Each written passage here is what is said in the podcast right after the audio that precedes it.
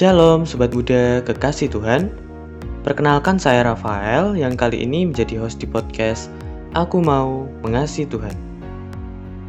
Tentu Sobat Muda sudah sering mengikuti setiap episode dari podcast ini kan? Podcast yang dibuat oleh Wonogiri Student Revival ini ingin mengajak Sobat Muda untuk belajar mengasihi Tuhan.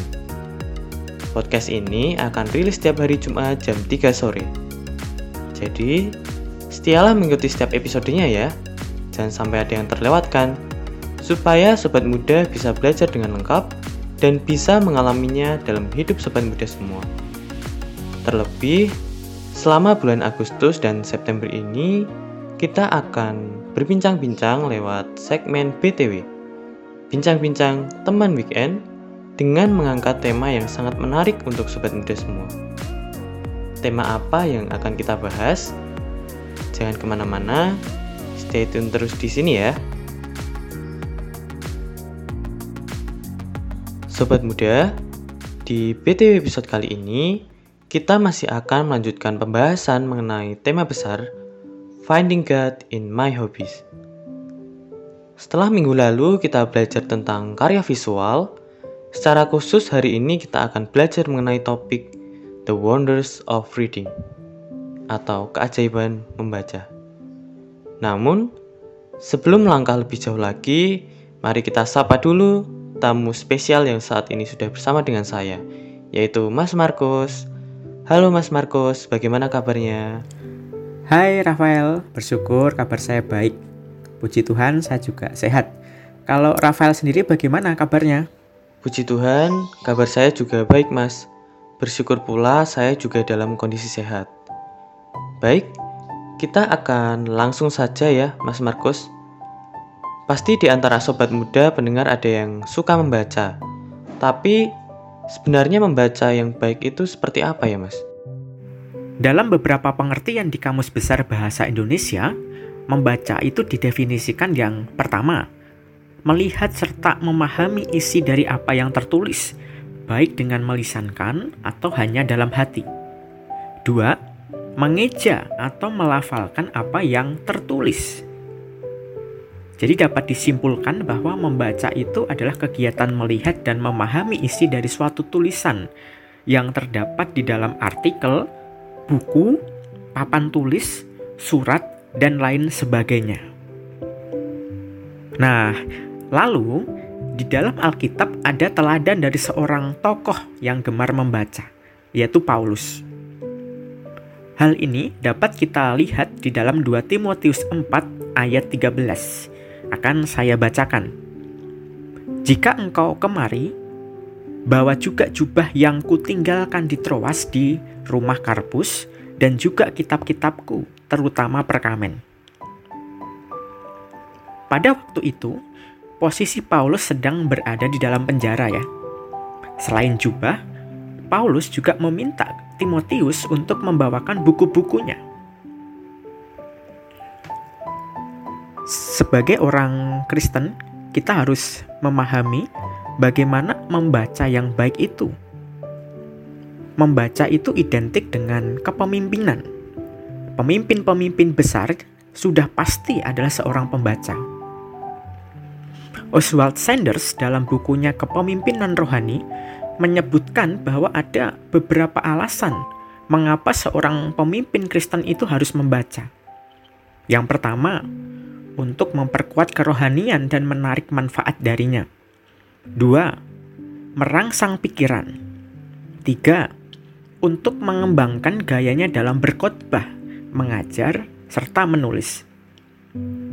Empat, untuk menambah wawasan, Kemudian yang kelima adalah agar dapat bersekutu dengan orang-orang besar. Maksudnya, lewat membaca karya-karya mereka, kita pun juga bisa bergabung di dalam persekutuan dengan tokoh-tokoh besar dan orang-orang saleh dari segala zaman. Saya pikir poin-poin tadi juga relevan dengan kita, sobat muda. Singkatnya, kegiatan membaca seharusnya juga dapat menolong kita dalam bertumbuh secara rohani. Jadi, bersyukurlah jika sobat muda ini sudah memiliki hobi membaca. Hal itu bisa dilanjutkan. Nah, bagi yang tidak atau belum memiliki hobi membaca, tidak perlu merasa bersalah ataupun minder. Tidak ada kata terlambat untuk memulai. Saya mengajak sobat muda untuk setidaknya punya kebiasaan membaca. Dengan kata lain, tidak harus menganggap kegiatan membaca itu sebagai hobi kok. Demikian, Rafael. Wah, ternyata seperti itu ya, sobat muda. Membaca tidak hanya membuat wawasan kita semakin bertambah, tetapi juga dapat bermanfaat bagi pertumbuhan rohani kita. Lalu, buku-buku dan hal apa saja yang penting untuk kita perhatikan dalam membaca ya, Mas? Oke. Berbicara mengenai buku, secara garis besar, buku dapat dibedakan menjadi dua, yaitu fiksi dan non-fiksi. Buku-buku fiksi itu bisa terdiri dari novel, komik, cerpen, dan lain-lain. Sedangkan yang non-fiksi itu bisa buku self-improvement, sejarah, uh, sosial, politik, science, biografi, kemudian uh, psikologi, dan seterusnya. Tetapi di samping jenis buku-buku itu, ada juga buku-buku rohani. Baik buku rohani maupun katakanlah buku non-rohani seperti itu. Bisa membangun hidup kita, menolong kita terus bertumbuh secara watak, merubah cara pandang atau motivasi-motivasi yang masih keliru di dalam diri kita, dan lain sebagainya. Nah, kemudian buat sobat muda yang mungkin ya suka membaca novel ataupun komik dengan maksud sebagai hiburan, itu tidak keliru ya. Itu justru merupakan hal yang baik. Hiburan itu penting supaya kita tidak merasa jenuh atau merasa stres. Saya pun juga melakukan itu. Dengan adanya hiburan di sela-sela waktu liburan atau istirahat, maka kita pun dapat menjalankan aktivitas uh, aktivitas dan tanggung jawab kita secara efektif. Atau di dalam pembacaan novel atau komik sekalipun ya, kita juga bisa loh menemukan pelajaran-pelajaran yang berharga. Namun, penting juga bagi kita untuk membaca bacaan-bacaan lain. Di era digital ini kita bisa dengan mudah mengakses buku-buku elektronik secara gratis dan legal. Baik dengan cara meminjam, mengunduh, atau membacanya secara online di internet maupun aplikasi smartphone. Beberapa hal praktis yang dapat kita terapkan di dalam membaca, setidaknya ada empat. Yang pertama, jangan sampai menimbulkan dosa. 1 Korintus 10 ayat 31.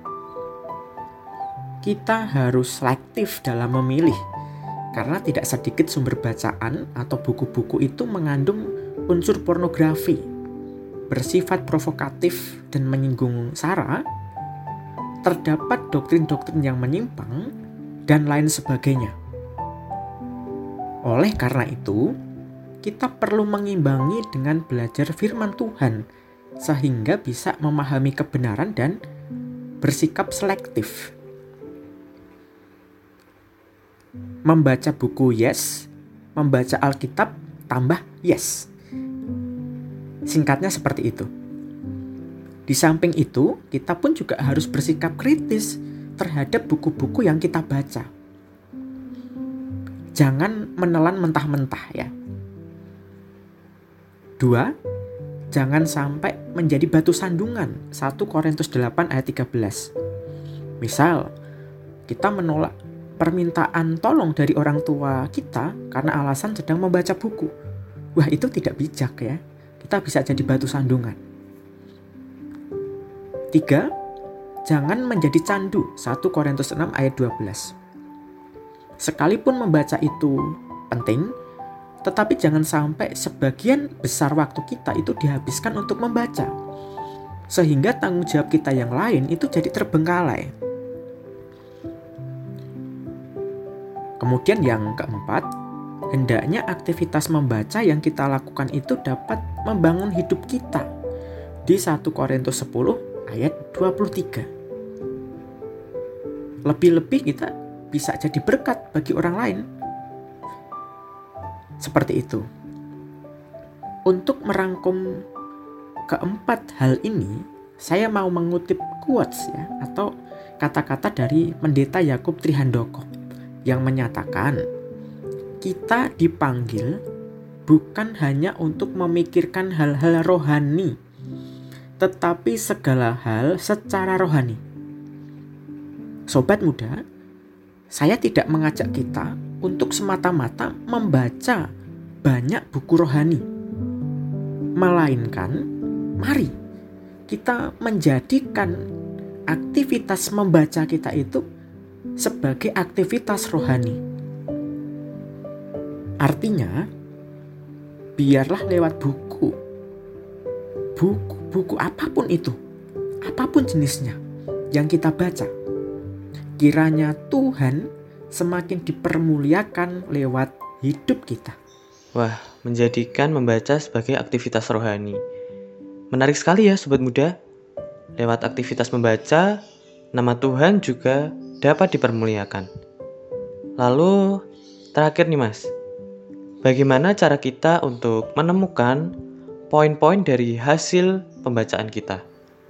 Sobat muda, saat kita membaca buku, kita tidak harus memahami dan mengingat keseluruhan dari isi buku itu.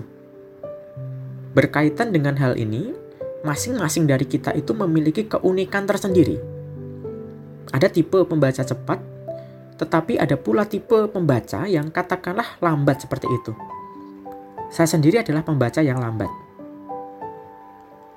Namun, bisa juga dipengaruhi oleh hal-hal yang berasal dari luar, seperti kesibukan dan tanggung jawab. Mari kita belajar mengenali diri kita sendiri. Saya mengusulkan setidaknya ada tiga variasi yang bisa kita pakai dalam menemukan poin-poin penting dari bacaan. Yang pertama, ketika membaca, cobalah untuk menemukan kemudian menandai kata-kata yang menurut sobat muda paling menarik dan berkesan. Jika dari puluhan hingga ratusan halaman, ternyata sobat muda hanya menemukan satu kalimat saja. Itu tidak masalah. Biasanya kalimat itu akan tersimpan di dalam memori kita dan berfungsi sebagai alat alat kunci yang akan mengingatkan kita mengenai isi dari buku yang pernah kita baca. Kedua, sebelum membaca, cobalah melihat-lihat daftar isi judul per bab atau subjudul dari setiap bab.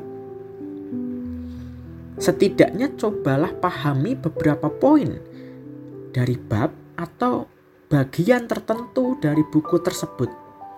Kalau di beberapa buku itu kan ada misal bagian 1, bagian 2, bagian 3 dan setiap bagian itu dibagi lagi menjadi beberapa bab. Maksud saya seperti itu.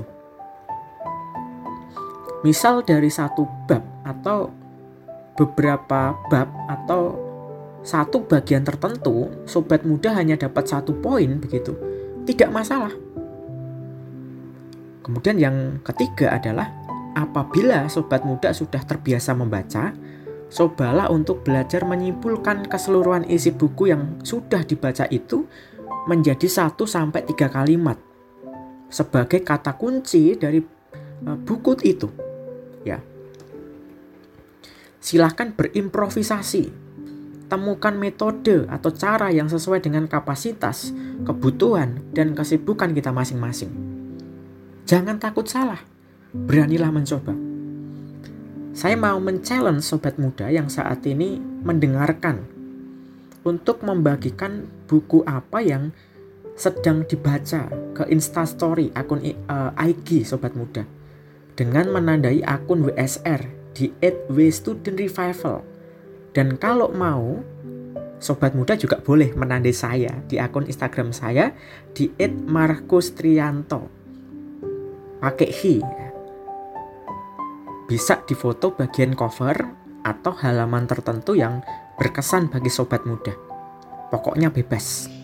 Nah, setidaknya ada tiga variasi itu ya, yang bisa sobat muda terapkan dalam menemukan poin-poin atau pelajaran dari buku yang kita baca. Sobat muda bisa mencobanya ya. Terima kasih Mas Markus untuk kebersamaannya dan penjelasannya ya Mas. Tuhan Yesus memberkati Mas Markus. Sama-sama Rafael, Tuhan memberkati Rafael dan juga sobat muda semua. Selamat menemukan kekayaan, keajaiban dari bacaan-bacaan sobat muda.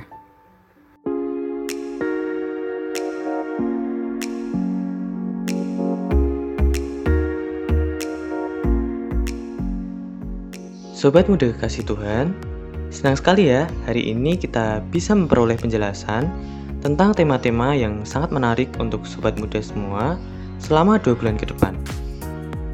Sobat muda, jangan sampai terlewatkan untuk terus mendengarkan bincang-bincang teman weekend. Pasang alarm setiap Jumat jam 3 sore ya. Kepoin terus Instagram kami di @w_student_revival dan kita bisa belajar bersama tiap minggunya. Kalau ada sobat muda yang ingin berdiskusi, bertanya, memberi masukan, boleh loh sobat muda sampaikan kepada kami. Bisa lewat Instagram @w_student_revival ataupun kontak ke WA pembimbing dan pengurus WSR. Oke, sekian podcast kali ini. Jangan lewatkan kelanjutannya di episode minggu depan ya. God bless you all.